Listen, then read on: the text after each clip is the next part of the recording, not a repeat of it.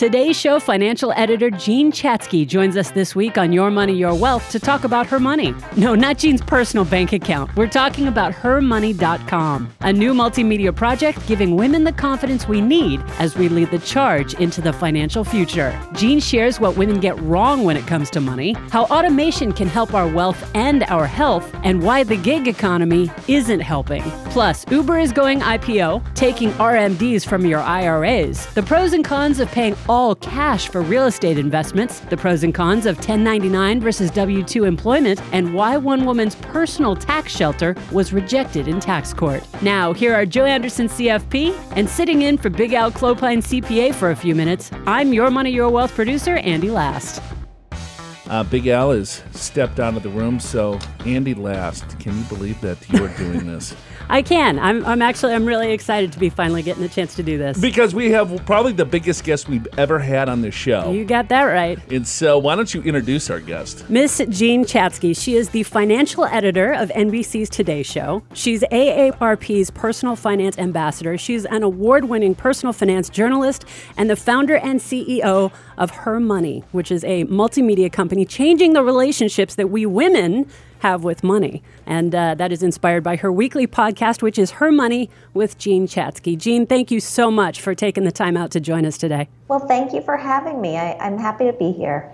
I saw you at FinCon, and it was great to meet you in person and to hear you speak. And one of the exciting things that you spoke about at FinCon was the rise of women. So let's talk about that a little bit. Tell us a little bit about how women are going to be rising in the next several years. So, when you look at all or most of the demographic trends, women are leading the charge. It's true that we have not closed the salary gap yet. We are working on that. But for every 100 men who graduated from college last year, 132 women graduated. Already half of all millionaires are women, but more are coming. Women are going to inherit 70% of the $41 trillion that will transfer in intergenerational wealth over the next 40 years because we inherit both from our husbands and from our parents. And by 2028, women will control 75% of the discretionary spending around the world. So it is big. It is a big shift and it's coming really quickly. Hey, so Jean, the old school broker mentality is probably not going to work very much longer. So I think what you're doing with your site is absolutely phenomenal. Tell us a little Thank bit about yeah the, the differential of what you're trying to do versus kind of the old school, uh, you know, staunchy 65 year old white male trying to give someone advice. We want No offense to any 65 year old white male so Just yeah, none at Yeah. all. None at all. Look, we want to give women a comfortable place to learn this important life skill and to get comfortable with this important life skill. We did some research for the launch of Her Money. What we heard from women is that 80% of us say we are savvy and informed shoppers. 70% say we are savvy and informed voters and savvy and informed patients. We know what we're doing when we go to the doctor. We know how to ask our questions. Only 30% of us feel like we're savvy and informed investors. And that's just not okay because if you look at the other demographic statistics and facts around women, the fact that we continue to earn less than men do right now, and as a result, amass less money in our retirement accounts, when we get to retirement, we live longer. And we have to make all of that money last a longer period of time. That requires us to be good investors and to be in the game. And right now, far too many women are sitting with big balances in our savings accounts, not confident enough to put that money to work. So, what we're doing with her money is closing that confidence gap. You know, that's a really good point because with the whole behavioral finance statistics, that is coming more to the forefront. And one big bias is, overconfidence. Do you believe that males have more overconfidence than females? Because we'll have female clients come in and they have millions and they're still really worried about being on the street. Versus Yeah. a, a male will come in with maybe a half a million dollars that's spending way too much money and has all the confidence in the world that things will work out. Yeah, I, I think you put your finger on it. We both correct a little bit too much in the wrong direction. So men may be a little too overconfident, women are not confident enough. You know, there are many women who are fine investors, who are very good investors. We just haven't allowed ourselves to accept the fact that what we're doing by putting money into our retirement accounts every single time we get paid, investing that money in a diversified portfolio, not touching it when the markets get volatile makes us a good investor. It does, we just don't quite grasp that. Let's talk a little bit about the Her Money podcast because that's also sure. available through hermoney.com. You're not just specifically focused on investing, you talk about We're all not. sorts of financial issues for women. Isn't that true? Yeah, because I grew up as a personal finance reporter. I've been in, in personal finance magazines more than half my life. And what I learned along the way is that money is not a financial skill, money is a life skill. Money doesn't have to be my number one priority, but it is what makes all of my other priorities possible. And so I want to have enough to raise my family in the way that I want to raise them, to give back in the way I want to give back, to spend on things I want to spend money on because that is part of it and it can sometimes be a lot of fun, to save and invest in a way that makes sense for my age and my risk tolerance. And I want to know how to protect this financial world that I am working so hard to build. So, the Her Money podcast, like the Her Money website, dips into all of those areas. And we've had conversations on everything from the economics of dating to why it's important to get enough sleep to the fact that there is a lot of shame and blame around the area of finance. And we've done it with fabulous guests like Gretchen Rubin and Arianna Huffington and Brene Brown and wonderful, wonderful women, Sharon Epperson. I'm, we've had, we've done almost, I think we're up to 150 podcasts now. And I would love it if your listeners, who I'm sure are you know we know because they're coming to you that they they value financial advice and money podcasts. I hope they'll give us a try as well. And we know we've got some men listening too because they write us letters and yeah. they apologize. They say hey you know i'm a guy. I'm really sorry. I'm a guy but i listen and i get a lot out of it. So. Jean, let me ask you what are a couple of things that you would say are main issues, money issues that women get wrong? I think the biggest is and this is just true for women, it's certainly true for me in many aspects of life. I like to know the answer to every question before I take action. And where money is concerned, sometimes there is a correct answer. What's the best credit card available right now if you want to collect frequent flyer miles? I can answer that, mm-hmm. right? And I can answer it correctly. What's the best stock?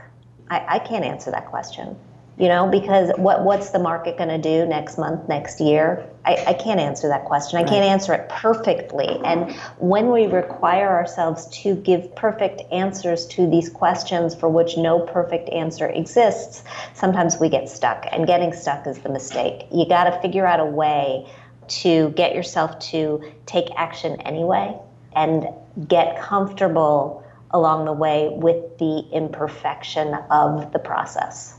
So, what do you see happening with hermoney.com? What's the future of this wonderful website for women? Thank you. We are publishing new content every day. We've got a great newsletter, goes out twice a week that helps you keep up with what is happening in the world with your money. We've got Her Money Happy Hours where, that we are doing live across the country, meeting our viewers and our readers so that we can hear firsthand what's on their minds and more more podcasts more just more more more more. So we hope that um, we hope that your your listeners will subscribe and um, will subscribe to the newsletters. Maybe join us on our private facebook page where we've got thousands of women talking about money every day we're talking to HerMoney.com founder and CEO Jean Chatzky. If you're enjoying the show, do us a favor and share it with friends. Visit the podcast show notes at YourMoneyYourWealth.com for a full transcript and links so you can share the episode via email or on your favorite social media platform. Check it out at YourMoneyYourWealth.com. Jean, I want to ask you a question on your latest book, Age Proof uh, Living Sure. Longer Without Running Out of Money or Breaking a Hip.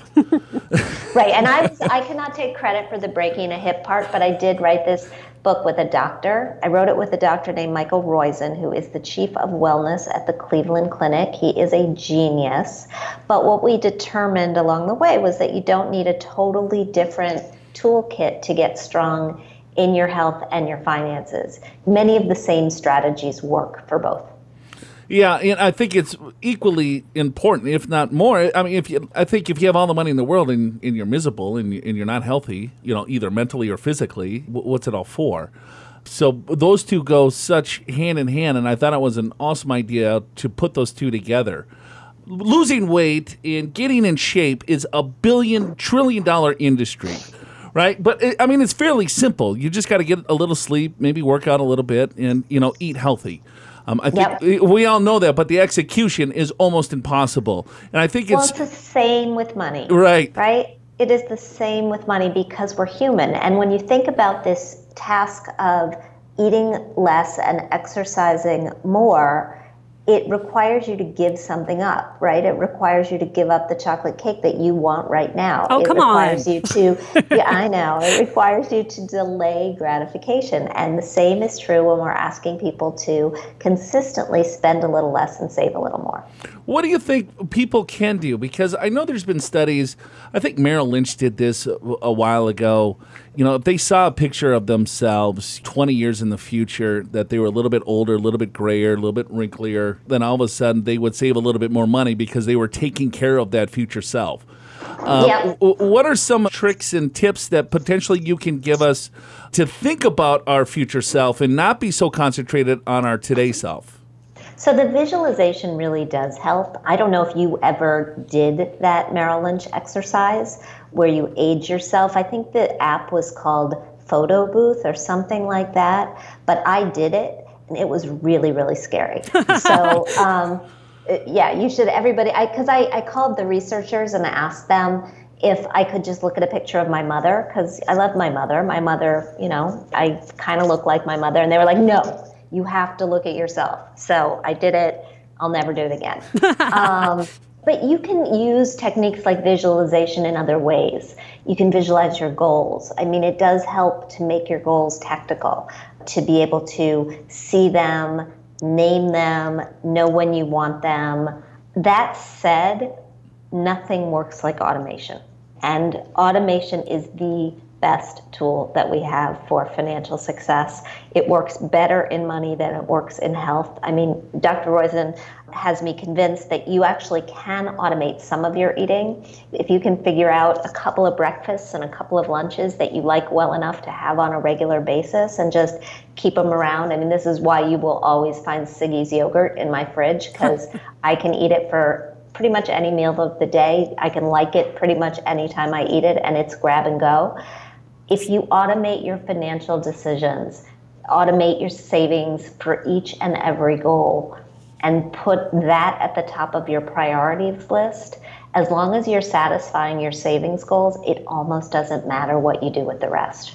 Yeah, that's so well said because I think people get it the opposite. You got to pay yourself first and spend everything, right? You don't need to just hover and stress over a budget. If you figure out what that savings goal is, do that, spend everything else, and I think uh, more people would be financially secure. But we end up, you know, saving last. It's like, well, everything else has to be paid first, and then we put ourselves last. So if we can just flip the switch there a little bit, you're right. I think more and more people would find um, that it's not as difficult it, it, it is to save um, once they just get in that habit. Well, and and the nice thing about um, getting in the habit is that getting in the habit is in and of itself a confidence booster. So one of the things that I do that I find I take a lot of joy in is visiting my savings. I, I go on a grand tour. I, I'm, I'm a big believer in mental accounting, and, and what that means in my life is that I save separately for a lot of different goals. Um, I just have, you know, your bank will allow you to open as many savings accounts as you want. Once you've got your minimum balance, they don't charge you extra. So I just open them for my various goals, and and then I visit them. And it's it's nice to go on a tour and see, ooh, my 529 is here, and my um, my 401k is here, and my rollover IRA is here, and just to um, take heart in the fact that you're making progress toward whatever your goals are. I, I, did a big survey of money and happiness a while ago for a book that I wrote, and what um, we learned in the research is that getting to the goal is in some cases even a little bit of a letdown. It's the process of going that makes people really happy and really satisfied. Jean, I would like to ask you a little bit more about your um, presentation at FinCon, where you talked about the big money ideas for the next five to 10 years. Specifically, I want to talk to you about work that really works. Can you tell us a little more about that? Sure. So um, I was focusing on um, the fact that 90% of the increase in jobs um, over the, the last decade has been in alternative forms of employment. We're talking about gig work and freelance work and temporary work. The, the problem with that is our whole social safety net um, grew up around the idea of full time work. Mm-hmm. You know, jobs came with health insurance and retirement and training and retraining. And maybe if you were lucky, you even got stock in the company. And today, we've got all these gigs that don't provide those things. Um, and when we read stories in the paper about income inequality, I think what we have to step back and remember is that the gig economy isn't helping. Um, that income inequality is a year to year symptom, but wealth inequality, because you don't have an employer who's nudging you to put money in a 401k and matching your contributions, um, is, is a longer lasting and growing problem. Mm-hmm. Um, and what it means is that you're not, unless you're doing these things for yourself, you're not building this foundation that's going to allow you to jump from one job to another. And so, what I um, what I think we will see, and, and it's funny, right before FinCon, there was a story in the paper about Airbnb and mm-hmm. how they are considering giving shares of stock to the people who run Airbnbs. And, and that's, that's what I'm talking about.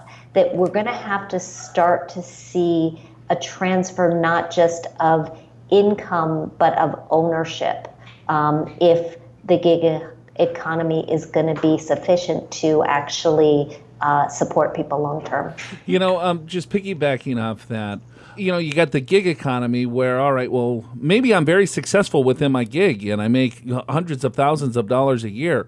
But then I have to put together my own 401k plan, or if I have to put together my own benefits plan, which is just another layer of sophistication because maybe I'm really good at a certain activity, but not necessarily the finance aspect of it. And I think you're absolutely right because we see um, individuals, you know, you, you got Tom and Harry or Julie and Jane, they work for, you know, very similar industries. They make the same amount of money. They're, they have the same sophistication level, but if one person has a 401k plan at their employer, employer and the other one does not, in the next 20 years, if they stayed with that employer, who's going to have more money saved? In most cases, the person with the 401k plan because it's so easy. It's just out of sight, out of mind. I just check a box and the money goes in. For the other individual, they have to do a lot more legwork and work or some work that might be uncomfortable or maybe intimidating for them because they're not very comfortable with money. So you're absolutely right. I mean, I love the gig economy. And, uh, and I'm not saying, hey, if you're an Uber driver, you can't make hundreds of thousands. Well, that would be pretty hard. You would have to drive all the time. But um, but you're right that they you, you they need to get a little bit more ownership and some equity and and build that wealth. Yeah, I, I, think that's that's very very well said, and and there are service companies that are stepping up to sort of fill that gap. That that are I, I see them advertised when I take the subway. We can be your back end benefits provider, right? Um, but it's just a matter of the entrepreneurs understanding that um, you can't just take all this money that you're making and use it to pay yourself and enjoy yourself. You have to build yourself a foundation for your future if nobody else is doing it for you. Jean Chatzky, thank you so much for your time today. We really appreciate it. My pleasure. Thank you so much for having me. That is Jean Chatzky. She is the financial editor of NBC's Today Show. She's AARP's personal finance ambassador. She's an award winning personal finance journalist and founder and CEO of HerMoney.com. Check out the Her Money with Jean Chatzky podcast and sign up for the newsletter at HerMoney.com. Jean, thank you again. Thank you. Now, Your Money, Your Wealth isn't exactly the Today Show, but it is also a TV show. You can check out the latest episode, which happens to be on retiring in a gig economy, at yourmoneyyourwealth.com. And just like the podcast, the TV show features the unique and entertaining personalities of Joe Anderson and Big Al Clopine. What the heck is a gig? Ever hear like a band say, hey, we got a gig? Now this whole thing is getting crazy. It's a part time job. So everyone needs a part time job, so the whole economy is going gig. Al, can you believe it? What the hell is going on? It's almost a new word. It is a new word, and we're explaining it today on Your Money, Your Wealth. Be sure to subscribe on YouTube. New episodes of the Your Money, Your Wealth TV show are available every Sunday. Andy Last was filling in for you, big guy. Yeah, the last inter- I missed the interview. You did. Yeah, it was great. I heard. Jean Chatzky. Yeah. She's very famous. Yeah. you you never heard of her, have you? No. That's why you were not involved in the interview. Have you ever watched the Today Show? Uh, yes. She's the financial editor for the Today Show. Oh, okay. In, in between Jeopardy and Well, that's a morning show, Oh, right? yes. So I'm working. Got it. That time. You know, we were talking a little bit about gig economies, and uh, when I was walking in, you guys were chatting. What, who was Well, we're- making twenty dollars an hour? Well, we're talking about Uber drivers. Yeah. Did you know Uber is um, going to do an IPO next year? I did not know that. And you know what the valuation is of what they're thinking? So I guess um, I think it's Goldman and Morgan um, are trying to get the sweetheart deal to to bring Uber Yeah, uh, to the public market, yeah. Yes, to the public market. Any guesses what that valuation would be? Uber. Uber. Well, let's see. Um, well, because of the way you asked it, I'll, I'll say it's probably high. So it's over a billion. 120 billion, sir. Holy cow. Oh my goodness. 120 billion. 120 well, billion dollars. Because they're going to have Uber Air. They've got Uber Eats. Uh, Uber's going to try and take over the world. Uber Eats, they said $20 billion just for Uber Eats. really? And I use Uber Eats. I can see why that's $20 billion. So, so that's worth it. 120 billion. Think about this. Right, I was listening to a podcast and they were talking about uh, the big three in Detroit. So that would be Ford, Chevy, and um, Chrysler, or Yeah. Chevy under Chrysler.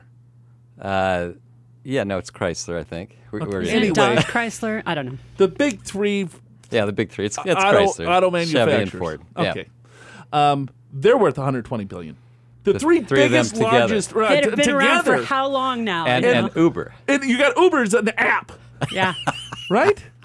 That's how times are Times changing. they are a changing, little yeah, bit. exactly. Times Wow, are okay. changing. Well, that So- seems a little overpriced to me. I mean, So yeah, your twenty dollar Uber driver, if he would have put twenty dollars into Uber, He would have made five thousand. T- you you know, ten years ago, right. I was telling Al that in, in riding Uber all this week, I got a, a driver who was a former mortgage broker, and he told me that he's got a spreadsheet and he figures out all the wear and tear on his car, and he's still, if he make, works a forty hour week driving Uber, he's making nine hundred to thousand dollars a week.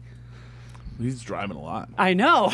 So, what mortgage brokers probably make more than that. well, he that was what he retired from. He's so, Ah, and he's, he's a retired- He said he couldn't handle See- the, the moral side of, of the mortgage. What, helping people get into homes? This is, I'm telling you what the man said. Oh, Well, so you, you know how that works, though. You retire, and then you, then you realize, oh, whoops, I don't really have enough uh, income for retirement. So then you go back to the gig the economy. gig, the gig economy, And in yes. between, he actually owned salon day spas in the Carolinas. So that's what he actually retired from. The man was a bit of an entrepreneur. He's pretty Yeah. cool. he's driving Uber. So Yeah. He's he is, pretty yeah. successful. yeah, he's. Uh, Super. you can make twenty bucks an hour. I'm telling you.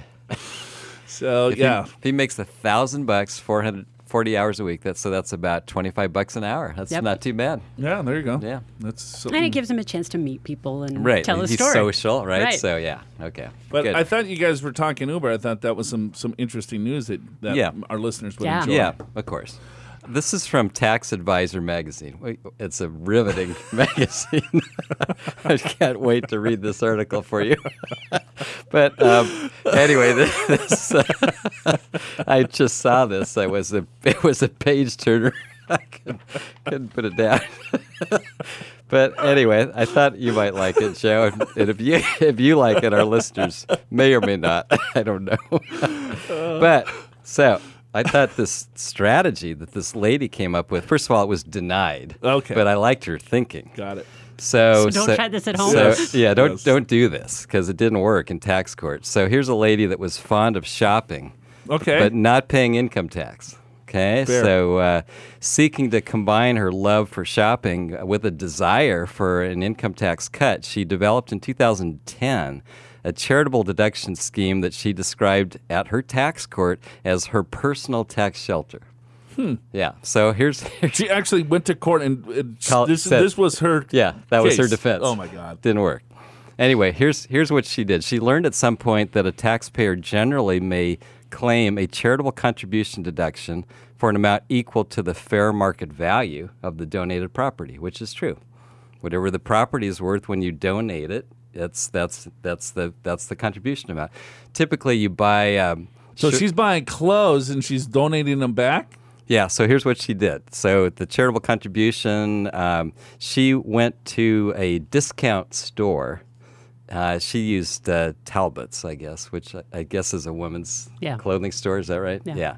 Anyway, I guess they have really, in many cases, discounted prices. So she, so she bought at the discounted prices and then claimed the charitable deduction for the full For the market full value amount. had she gone to another store, because that's the fair market value, right? So, All right. so let's just say she spent 25 bucks on an item that you would normally buy for 50 bucks. sure. Yeah. So she paid 25 bucks and deducted 50 bucks. So I, I think that's brilliant.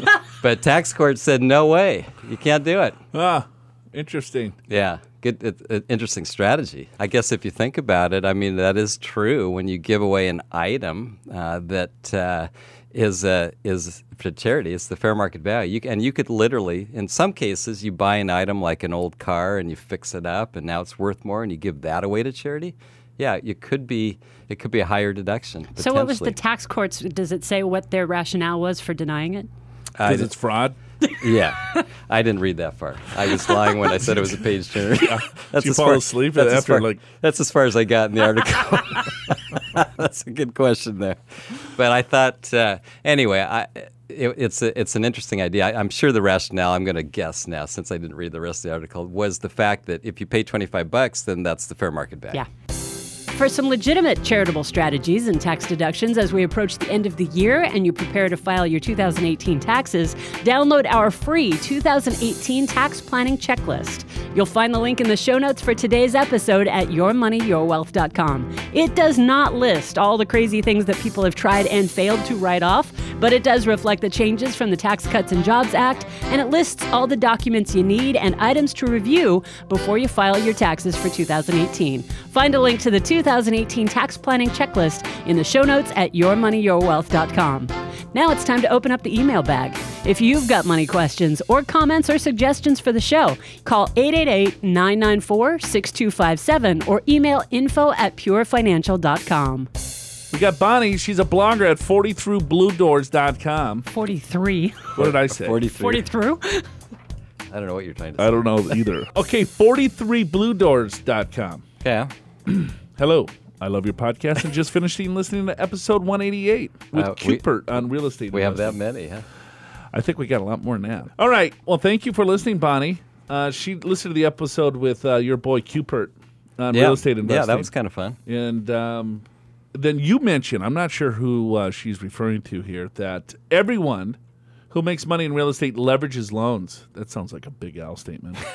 Is that what I said? I don't know. There are a uh, few of us who did not do it that way. Personally, I don't have that much risk tolerance, so I paid cash for all my rental properties and now fire on income from them. like it.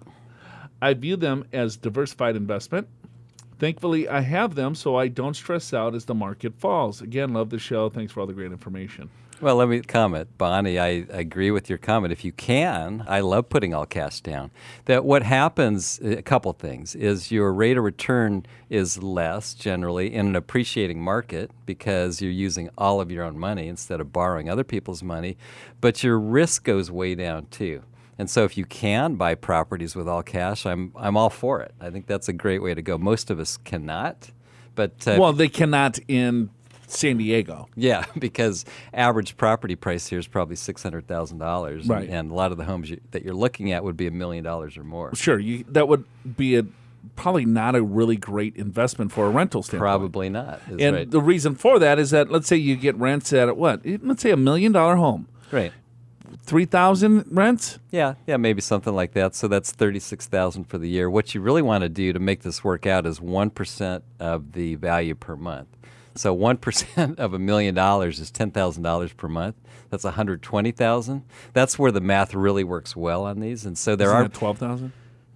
One percent of one million. Oh, one percent. I'm sorry. Yeah, it's ten thousand times twelve months is one. Got it, got it, got it, You with it, me? Yeah. Yes, I'm with Yeah. Okay. So at any rate, if you live in a part of the country where you can your rents are one percent of the value, then to the extent you're able, keep buying up properties. Sure. Yeah. And, and there's a ton of areas in, in the country where you can where you can do that. yeah, uh, Texas is kind of known to be an area, not so much around Austin, but but uh, maybe some uh, Dallas. Dallas, maybe Texarkana. Houston, yeah, Amarillo.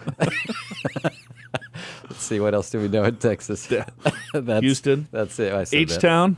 Um, So yeah, if if you have multiple properties that you paid cash for, and then you got a cap rate of three, four, five percent. Yeah, I mean, then those yeah. are really good cash on in, cash properties. In Texas, it can be ten percent. Nevada? yeah, some places. Arizona? Yeah, yeah, some places. Florida, Yeah, probably Minnesota, Ten- Tennessee, Iowa, Minnesota for sure. sure, Alabama. Uh, but Anyway, you just got to do your homework and yeah, research. that's right. And so I, I think we hear with um, real estate investors is that okay? Well, I'm going to buy you know in my area. Well, okay, that's great because you can go look at your property, but Yes. w- when you live in some areas, I mean, you you know, New York, for instance. Yeah, what if you you're live not gonna be York buying? City? Yeah, you're not going to be buying a bunch of. Let's see. I'll buy a condo all cash for three million. yeah, right. so. Yeah. Uh, so I think Bonnie, we're on the same page as you, and I think our comment was with leverage, you're using the bank's money, and if you have time and you have cash flow, it works. But I re- remember this very well. Okay. What? Is that I thought Cupert was going to blow himself up. Well, yeah, be- because he was all levered up. I do And we asked that. him that. Yes. And he's like, I'm fire because I got all these properties and I'm leveraged up. And I was like, this guy's going to blow up. He's going to be just like the video game. And I think I mentioned on, on the air that the problem with that is every guru that I've read their books on has gone bankrupt at least once. Right. And, and it's because they bought this property A, they levered up to buy property B, levered up to buy property C. The next thing you know, they had 20 properties and the market turned and they couldn't afford any of them. Right. So, um, Bonnie, yeah. uh, she's a blogger at 43 Blue Doors. So, yeah, I think we're on the same page there. We got Bob, uh, Bob from uh, San Diego. Um, I do have a question. Thank you, Bob. Okay. On your program last Sunday, uh, you made, um, what is that word? Empathetic. Empathetic. Emphatic. Emphatic. Empathetic. I mean, that means aggressive. That, that means strong. that means it's a very strong point. Yeah, Well, that when an RMD is exercised, the percent of withdrawal must come from each separate IRA account. My RMD starts next year, and I have two accounts. I'm being told that I can take the combination of two accounts from one account. Is this a new rule? Is there an IRS documentation that you can prove your nonsense from? I added that. Yeah, that's good. Good ad. So, Bob, um, so maybe you maybe misunderstood what we said because uh, if you have IRAs, you can aggregate all the IRAs as if they had one account. You can take one RMD. However, when you have 401ks, 403bs, 457s, you have to take a required minimum distribution from each account separately. And you may have several if you worked at several employers and never rolled to an IRA. Yeah, so he's right. But I think sometimes when we say 401k or 403b or something like that, People think Pe- people IRA. IRA, Right, exactly. You know, it's a retirement account, IRA, or whatever. But no, it's very specific. Yeah. when it comes to RMDs. And that's the maddening part is it seems It like it, sh- maddening. it shouldn't be this complicated. so maddening. And I'll say it at empathetic point. it's maddening. I like the verbiage, Oh, Bob. Yeah, um, yeah. yeah. So hopefully that cleared that up. And we got Mac, um, our good buddy Mac from Brookfield, Connecticut. Wow. He goes, "Hey Joe, love your show." He said Joe and Al. Oh, I didn't see that. Wasn't just Joe. It was, hey Joe, Yeah. comma, Al. Oh, oh, I didn't. Well, it just kind of blended. I love your show. Thanks for all the valuable advice and guidance. And so here's his question. Um, Mac, I think I'm going to send you a bill for this one. That's, that's a long one. My wife is a dentist on W 2 working for a private clinic, and she does not get any benefits. Only this year, after three years of service, she got a $10,000 in a SEP IRA from her employer. She won't be able to contribute to this uh, like she can with the 401k. Also, this does cause some hindrance on doing backdoor Roth conversions. Good for you, Mac. Yeah, you, that is a correct statement. So far, so good. So, um, I was looking for more retirement options for her and stumbled upon some videos on Mark Kohler's YouTube channel. First of all, Mac, you can find all your retirement needs in videos right here at Your Money, Your Wealth. You don't have to go to Mark Kohler. You don't got to go to Mark Kohler. I never heard of Mark Kohler. I'm going to have to look him up. I'm fact, sure. Fact check. Fact check. He's probably better than us. Pro- way better. Maybe you I turned our up. channel off and went to Mark Kohler. Right. Um, all right. And it sparked his interest. Thought of my wife uh, switching to 1099. Ooh, interesting. Okay, so her work is not supervised. She gets a percentage of her production, not hourly, um, and also no typical employer benefits. So no vacations, medical, dental insurance, etc. So we could argue she is more like a 1099 employee than a W 2. However, I do realize it's up to her employer to agree with this or not. The reason for switching to 1099 is that she might be able to reduce overall taxes and fund her solo 401k by having the LLC S corp. She um, see attached. Rough calculation. I'm sorry, I don't have the, that attached, Mac. Thank you for sending me a spreadsheet that I can analyze for about 50 minutes um, for free. uh, I'm kidding, of course. Uh, let me know your thoughts on the structure. Does 1099 or W 2? Uh, this also could be a wonderful topic on your podcast. Thank you, Mac, for your question. and hence we're talking about it. So, uh, pros and cons, Mac. Well, and first of all, your your premise is correct that it, it's the employer that gets to decide this, not not the employee. But let's just assume this. Mac goes talks to the employer and says, "Listen, my wife for three years has been busting her tail. She's a great dentist, and you only gave her ten thousand dollars in a retirement plan. We want to go ten ninety nine." And the and her boss says, "Okay, Mac, ten ninety nine. There's still pros and cons to it. There are. So let's let's talk with the cons. First of all, the self-employment tax is double. Double. So here's what we mean by that. When you're an employee, you have 7.65%, we'll call it 7.5% withheld from your paycheck, and your employer matches that. When you go 1099, you're now the employee and the employer, so your self-employment tax that you pay is now 15% instead of 7.5. So that's that's a downside. So you're you're going to add another seven and a half percent tax. Yeah. So yeah, there's benefits of potentially going into a 401k plan, solo 401k plan that she could Sure. put 18,500 or 24.5 depending on how old she is. Right. Uh, but then she also potentially could have uh, the cap 1995 AB 199 the cap 199A cap, Cap, A, cap A deduction. Yeah, Yes. that's uh, so. anyway, let me b- uh, backtrack one second. Okay. So if she if she gets hundred thousand dollars from this employer, then seven and a half percent, seventy five hundred dollars, that would be the additional tax she would pay. If it's a couple hundred thousand dollars, well, she gets over the Social Security cap, but there's a Medicare that keeps on going. That's a whole other discussion. But at any rate, there there's higher taxes because of that. However. two two pluses. One is you can do the solo 401k as you mentioned, which is a bigger deduction than this uh, the SEP that you got. More But mo- she doesn't even get the deduction because it's an employer contribution and she's correct. employee. That- that's right. But at least she got it. Right, right, right. At least No, she I got understand, it. understand. Um, if if you do the 401k, you're, you're doing it with your own money. So Uh, yeah. even, even though it's higher, it's your own money. But yeah, you alluded to 199 Cap A, which is uh, the brand new from the Tax Act uh, 2017. Uh, and this is now small businesses can take 20% of their profits, and then they can they can write that off as a deduction, with a whole bunch of rules, caveats, cautions. But let's say married, under three hundred thousand dollars of income. If you're single, it's about 150, 160. You know, as a dentist, married, if she, you know, combined salaries, if you're over 300, Mac, congratulations. If you're under, well, then potentially this could kind of weed in here. That's exactly right. So let's go with the combined incomes under, under three hundred thousand. Then, uh, then your wife would take the the gross income. Let's call it a hundred thousand, just making up a number, and the expenses are are twenty grand. So eighty grand is the profits. So net profits. Now you get to take twenty percent of eighty grand, sixteen thousand dollars. So that's an additional deduction. It's not a tax credit. It reduces your taxable income. And if your tax bracket, let's just because of easy math, let's Right. say 20%, it's really probably 22 or 24%, but 20% of, of 16,000 is 3,200. That's your potential tax savings.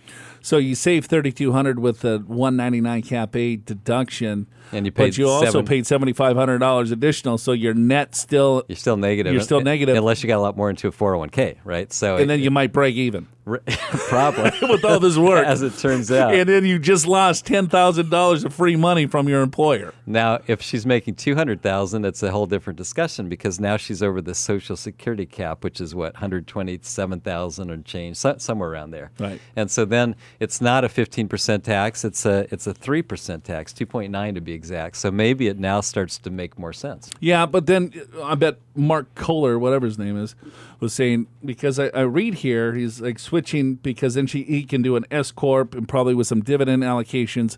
So, hey, why don't I just have the the wife pay ten thousand dollars of salary and then the rest goes as dividends, Yeah. and then there is no you know self employment tax on the dividend. I, I think that's what Mark was getting at. We had him on our show. He's the rich dad poor dad advisor. Remember that years ago? You forgot. anyway, he was on our is show. it was he woo? Yes. Let's save some Well, taxes. No, not that guy.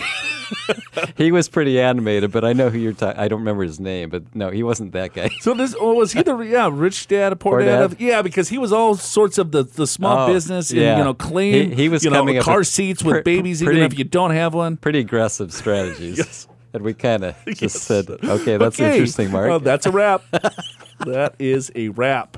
Um, so I don't know, Mac. You got some options there, but you know when you hear something on YouTube, it might sound really good on the surface, but then you kind of dive in a little bit and uh, you say, "Hey, well, well, I got to pay extra this, and I got to do this, and Yeah, you got- and you gotta look at pros and you got- cons, and but he did put uh, together a spreadsheet, which I didn't look Yeah. at, so I apologize. But I think and An- maybe you, you calculated all this Andy's, for us. Andi's got a comment. I, I was just going to mention this is going to go on YouTube as well. So, So don't, Don't- don't, don't- listen, don't to listen us. to us. Yeah, just Yeah. turn this So, off. yeah, 'Cause- but you fact check it, yeah, right? right? You got to fact check the facts. Right, right. Yeah. Uh, that's it for us. Want to thank Jean Chatzky. You can get her at hermoney.com. Andi Last did a phenomenal job today. And for Big Al Clopine, I'm Joe Anderson. Uh, show's called Your Money Your Wealth. thank you very much. It was an honor to conduct my first interview as a part of the Your Money, Your Wealth team with the one and only Jean Chatzky.